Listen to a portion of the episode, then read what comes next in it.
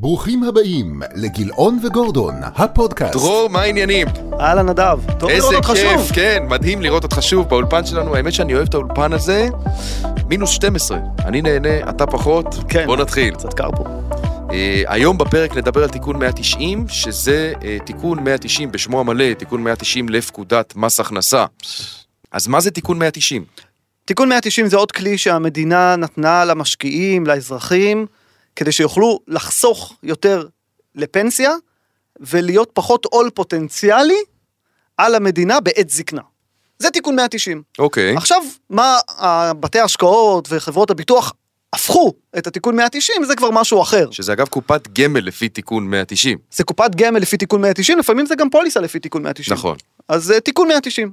אבל בגדול, תיקון 190 בא ואומר לחוסכים בישראל, חברים יקרים, אתם יכולים לחסוך אה, בעוד כסף מעבר להפקדות הרגילות שלכם לפנסיה ולקרן השתלמות, אתם יכולים לחסוך עוד כסף.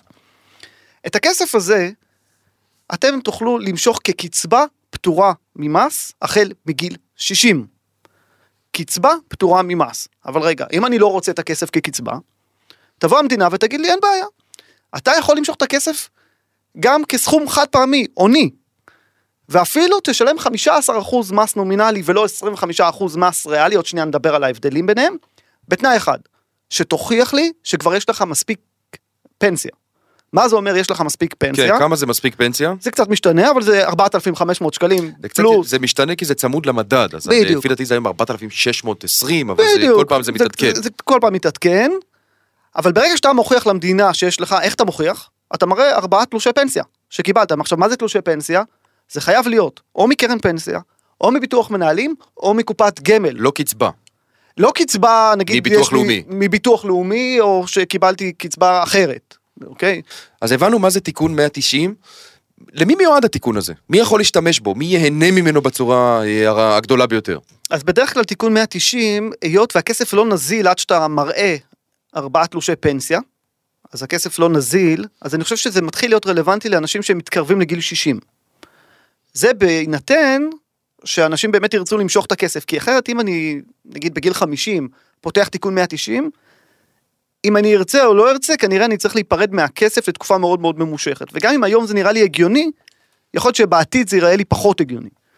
אז לכן אנחנו מעד- מעדיפים אה, להציע תיקון 190 לסוג מסוים של אנשים שאחד, אנחנו יודעים שיש לו כבר סכום צבור מספיק גדול במוצרים פנסיוניים, כזה שיעניק לו קצבה של מעל 4,500 ומשהו שקלים, הקצבה המינימלית, וב' שהוא כבר בגיל 60 פחות או יותר. עכשיו, עוד משהו,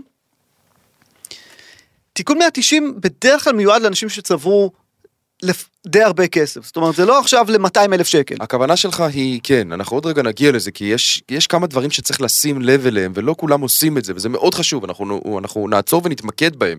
שני דברים עיקריים. אה, לפני זה, אבל אני רוצה לשאול אותך, אה, כי אנחנו, אני יכול לספר שלרוב הלקוחות שלנו, אנחנו פותחים את תיקון 190, מתוך הבנה שיש להם אפשרות למשוך אותו אה, הוני ולא קצבתי. נכון.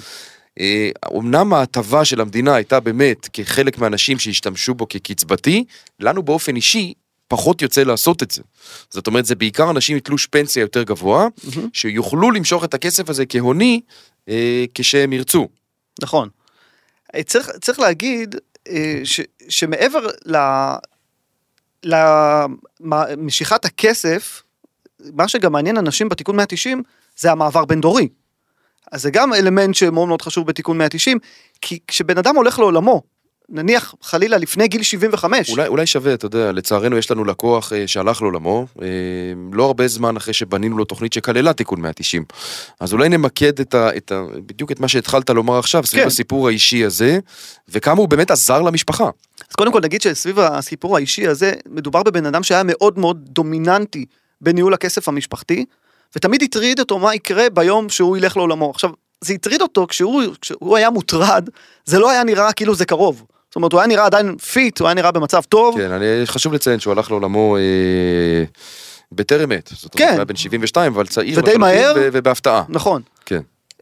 ובאמת הדאגה הזו שלו גרמה לו לבוא אלינו ולעשות אה, סדר בדברים.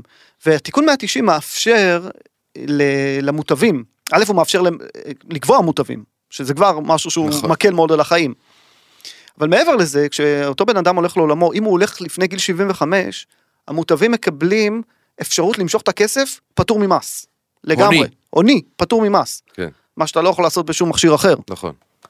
מעבר לזה, אם הבן אדם הולך לעולמו מעבר, אחרי גיל 75, המוטבים נכנסים לנעליו, זה אומר שהם יכולים למשוך את הכסף אה, עוני עם מס של 15 אחוזים, או לחילופין לחכות עד שהם יגיעו לגיל 60 ומעלה, ולמשוך את כל הכסף, יכול להיות שזה עשרות, הרבה מאוד שנים של רווחים שנצברו, למשוך את זה בסוף כקצבה פטורה ממס, גם על הרווחים וגם על הקצבה עצמה. אז אני כן אחבר אותנו שוב לדוגמה של הלקוח היקר שלנו, אה, שבאמת הילדים שלו יכלו ליהנות מאותם כספים של תיקון 190 פטורים אה, אה, ממס. אמנם לא היה מספיק שנים שם כדי ליהנות מכל התשואה, אבל התשואה שהייתה והיא הייתה יפה. אה, אז בהחלט ניתנה להם אה, פטורה ממס.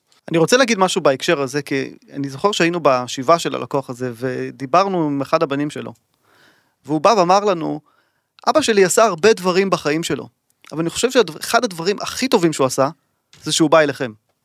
וזה באמת, אני חושב שהסדר שעשינו שם, וההבנה, שמה, איזה כאוס היה למשפחה, כן. מבחינה פיננסית, למצוא את כל הדברים. נכון. זה בן אדם עם הרבה מאוד כסף. אפילו ברמת הלרכז את כל כן. הדברים במקום אחד, זה נכון. כן. בסדר, אה, טוב, נצא קצת מזה, זה בהחלט משפיע על מצב רוח, בכל זאת דיברנו על לקוח אה, שמאוד אהבנו, כן. שלצערנו הלך ל- אה, לעולמו טרם עת. אני כן רוצה רגע שאנחנו נדבר על ההבדל המיסויי, כן. והרבה מאוד אנשים מתעניינים בזה. נכון. 15% לעומת 25%, אז יש את העניין הריאלי, הנומינלי, תעשה לנו סדר. כן, אז קודם כל היו הרבה מאוד פרסומים שתיקון 190 יצא על, על הסוכרייה המיסויית ושיש פה איזשהו מכשיר עם הטבת מס משמעותית. צריך להגיד שמדובר ב-15% מס שמשלמים על רווחים בלי קשר לאינפלציה בתיקון 190, מול 25% מס מעל, על הרווחים מעל האינפלציה שמשלמים בקרנות נאמנות או במניות או בכמעט כל מכשיר אחר. בוא ניתן דוגמה. אז עכשיו, מה זה אומר בעצם? אם אני הש- השקעתי 100 שקלים בתיקון 190, ואחרי שנה יש לי 105 שקלים, מצד אחד, והייתה גם אינפלציה של 5 אחוזים, אני אצטרך לשלם 15 אחוז מס על, ה- על רווח של 5 אחוזים או 5 שקלים. מה שנקרא מס נומינלי. מס נומינלי, זה לא מעניין את המדינה במקרה הזה או את מס הכנסה, כמה אינפלציה הייתה. מצד שני, אם השקעתי בפוליסת חיסכון, גם כן 100 שקלים, וגם אחרי שנה היא עלתה ל-105 שקלים, וגם הייתה אינפלציה של 5 אחוזים, ואני מוכר. אני צריך לשלם 25 אחוז מהרווח שלי מעל האינפלציה, שלא קיים. שלא קיים, אז 25 אחוז מאפס זה עדיף מ-15 אחוז, מ-5 אחוז, מ-5 אחוזים או מ-5 שקלים. אז מה עדיף? עדיף גם וגם. או, אתה צריך לייצר תמהיל שיש בו, כמו שאתה מפזר את החשיפה שלך למניות ואתה לא תשקיע את כל הכסף במניות בשוק אחד. אתה גם לא תשקיע את כל המכשירים שלך בחשיפה מסויית, מסוימת. אז זה גם וגם.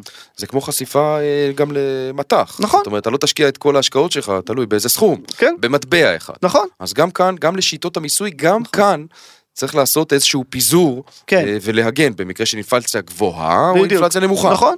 שאגב בשנים האחרונות אנחנו רואים משניהם. רואים משניהם, וזה לגמרי מאוד נכון לפזר, ועניין של תזמון, אבל שוב, התיקון 190 זה לא רק העניין, זאת אומרת, ללכת לתיקון 190 מהכיוון של הטבת מס בגלל ה-15% במקום ה-25% זה לא נכון. לתיקון 190 יש הרבה מאוד יתרונות אחרים והרבה יותר בולטים מעבר לסיפור הזה של המס. סתם העניין למשל, שאתה מעביר כסף לקופת גמל. אז אתה יכול גם לנייד, אם לא טוב לי הבית השקעות שמנהל לי את הכסף, אני יכול לנייד לבית השקעות אחר בלי אירוע מס. מעולה. אני רוצה שנדבר לא רק לנייד בין בתי השקעות, כן. זה גם מקשר אותי לפרק אחר שלנו. מעניין נכון. לא פחות אגב על IRA. האמת. IRA בתיקון 190. אפשרי? אפשרי IRA בתיקון 190, אם אני מעל אה, גיל 60 ויש לי כסף פנוי, אני יכול לפתוח קופת גמל בתיקון 190 ב-IRA ולהחליט איזה קרנות אני קונה שם. חלק מהקרנות יכולות להיות קרנות של מניות או אגרות חוב, וחלק יכולות להיות אלטרנטיביות, וחלק יכולות להיות private equity, וקרנות secondary, וקרנות מאוד מאוד מתוחכמות, והכל בתוך IRA, שגם יכול להיות נזיל. אני רוצה רגע להוסיף משהו. כן. אגב, אני- לא ניכנס פה להגדרות וכולי, יש הגדרה של לקוח כשיר, אני מניח שחלק מהמאזינים שלנו מכירים. כן. אה, גם מי שאינו לקוח כשיר יכול להיחשף לרכיבים אלטרנטיביים דרך תיקון 190. זה מצוין, ובואו, באמת, יש לנו אה, לקוחה שהגיעה עם הרבה כסף, נכון, דוגמה אבל היא מצוינת. לא כשירה. נכון. ודרך אגב, יש לקוחות שיש להם באמת נכסים בהיקף של עשרות מיליוני שקלים, אבל חלק גדול מהם בנדל"ן, ואז הם גם לא לא כשירים. נספר במדינת ישראל. אבל אתה רוצה להכניס אותם לפעמים לקרנות שהן אה, קרנות שמיועדות למשקיעים כשירים בלבד. ואפשר לעשות את זה דרך תיקון 190, דרך קופת גמל, כי יש גם קופות גמל שיצרו מסלולים של קרנות אלטרנטיביות. אז אם אני עכשיו, אה, יש לי כסף פנוי בבנק, ובבנק אני יכול לקנות רק מניות ואגרות חוב, ואני לא יכול לקנות את אותן קרנות איכותיות שמיועדות ללקוחות כשירים, יש דרך לעקוף את זה דרך תיקון 190. בדיוק. יפה. אז אנחנו פותחים קופת גמל בתיקון 190, במסלול אלטרנטיבי, משקיעים באלטרנטיבי כמה שאנחנו רוצים, זו דוגמה מצוינת. עשינו ו- את זה אגב לאחת הלקוחות שלנו, ובאמת אה, הוכיח את עצמו, כדי ליצור את הרגל המשמעותית נכון, האלטרנטיבית, כן. זאת הייתה הדרך היחידה נכון. שלנו, מאחר ובאמת לא הייתה לה כשירות. עכשיו, נניח ושוק ההון, אה, שוק המניות נופל, והיא נמצאת במכשיר אלטרנטיבי שהמשיך לעלות כי הוא אלטרנטיבי. ואנחנו רוצים להשתמש עכשיו בכרית הביטחון הזאתי, ו, ובעצם להפוך אותה עכשיו לאיזשהו מוצר התקפי. להעביר אותה למניות. אז אפשר או לשנות מסלול בתוך אותו בית השקעות, ללא אירוע מס. ללא אירוע מס, או לנייד לבית השקעות שמתמחה במניות. ללא אירוע מס, ללא עלות בכלל. ולכן אני חושב שהתיקון 190, לאנשים כאלה, זה פתרון מצוין מהרבה מאוד בחינות, הרבה מעבר ל-15% או 25%. יפה, טוב, אני חושב שהנושא הזה אה, באמת אה, הובן, בטח עם הדגש על, על העניין המיסויי. אה, המון המון תודה למאזינים שלנו. כיף גדול, דרור, להיות איתך כאן היום. אתה רוצה להוסיף משהו? כן, אני? רוצה להוסיף משהו. כן, יש עניין של הפקדה ראשונה בכל שנה בתיקון 190, שסכום ראשוני של בערך 35,000 שקלים. הרובד הראשוני. הרובד. הראשוני. וצריך להכיר, זה לא נורא, אבל צריך להכיר, כי כשמושכים את הכסף, בא מס הכנסה ואומר על ה-35 אלף שקל הראשונים, יש תשלום מס כאילו זה עבודה. זה אומר או 35 אחוז מס, לא על הרווח, על, ה-30, על הקרן, או מס שולי, הגבוה מביניהם. אגב, זה גם אה, אה, גורם לחשוב על סכום מינימלי. כן, שאותו בכלל שווה להכניס לתיקון נכון. 190, זאת אומרת, אם יש לך מהיום 100 אלף שקלים, לא הייתי שם אותם בתיקון 190 בדיוק בגלל הנושא הזה. נכון. איפה היית קובע את נקודת האיזון לפתיחת תיקון 190? בגדול הייתי אומר 500 אלף שקלים ומעלה זה מתחיל להיות מעניין, אלא אם, אלא אם, אתה כבר מקבל uh, קצבה. והקצבה כ- כידוע ממוסה, זה נכון. כמו, אז אתה יכול לבוא למס הכנסה במועד ההפקדה לתיקון 190, ולהגיד, מס הכנסה, הפקדתי לתיקון 190, ה-35 אלף אלו יוכרו כניכוי.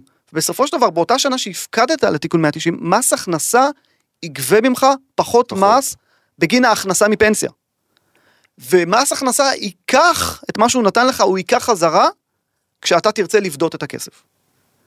ובמעבר בין דורי, אני חוזר לזה, כל ה-35 אלף האלה, הרובד זה- הראשוני לא רלוונטי. הוא לא רלוונטי. עכשיו. מה קורה? אם אני הפקדתי, ייצרתי למס הכנסה, קיבלתי הטבה, והלכתי לעולמי, המוטבים שלי יקבלו את הכסף בלי להחזיר למס הכנסה. עוד סוכריה קטנה, שווה ללכת. אולי כן, אולי לא. פחות. לא בגלל זה. דרור, המון תודה, תודה רבה למאזינים היקרים שלנו, אה, אנחנו נתראה בפרקים הבאים. תודה נדב, תודה לכולם.